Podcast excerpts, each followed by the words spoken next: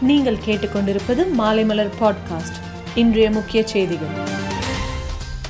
சென்னையில் இன்று பொதுமக்களுக்கு வீடு வீடாக சென்று தடுப்பூசி போடும் பணி தொடங்கியது. சென்னை நொச்சிக்குப்பத்தில் வீடு வீடாக சென்று தடுப்பூசி போடும் பணியை அமைச்சர் மா. சுப்பிரமணியன் இன்று ஆய்வு செய்தார். தீபாவளி பண்டிகை முடிந்துள்ளதால் நேற்று முதல் மக்கள் தங்களது சொந்த ஊர்களிலிருந்து திரும்ப தொடங்கியுள்ளனர். இதையொட்டி தமிழக அரசு பதினேழாயிரத்தி எழுநூற்றி பத்தொன்பது பஸ்களை இயக்க ஏற்பாடு செய்துள்ளது. மேலும் சனி ஞாயிறு திங்கள் ஆகிய நாட்களில் மட்டும் சென்னைக்கு மொத்தம் ஆறாயிரத்தி முன்னூறு பஸ்களுடன் மூணாயிரத்தி அறுநூத்தி எழுபத்தி ஆறு சிறப்பு பஸ்கள் இயக்கப்படுகிறது. நாட்டின் எழுபத்தி ஐந்தாவது சுதந்திர தின கொண்டாட்டத்தையொட்டி புதுவை அரசு துறைகள் சார்பில் பல்வேறு விழாக்கள் நடத்தப்பட்டு வருகிறது. இந்நிலையில் புதுவை அரசின் மீன்வளம் மற்றும் மீனவர் நலத்துறை சார்பில் கடற்கரை சாலையில் அமைந்துள்ள காந்தி சிலையின் பின்புறம் எழுபத்தைந்து எந்திரம் பொருத்திய கட்டுமானங்களின் அணிவகுப்பு இன்று நடந்தது. கேரளாவில் அரசு மற்றும் அரசு உதவி பெறும் பள்ளிகளில் படிக்கும் எட்டாம் வகுப்பு மாணவர்களுக்கு நாளை மறுநாள் வகுப்புகளை தொடங்க கேரள அரசு முடிவு செய்துள்ளது. முல்லை பெரியாறு அணையிலிருந்து இன்று காலை முதல் கேரளாவுக்கு திறக்கும் உபரி நீர் அளவு குறைக்கப்பட்டுள்ளதால்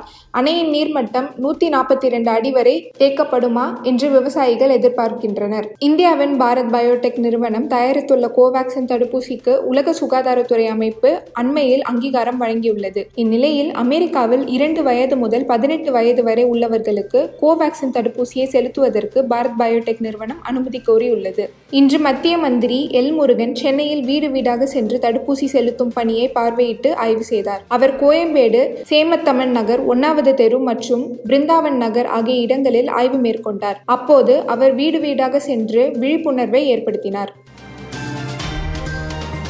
மேலும் செய்திகளுக்கு மாலைமலர் டாட் காமை பாருங்கள்.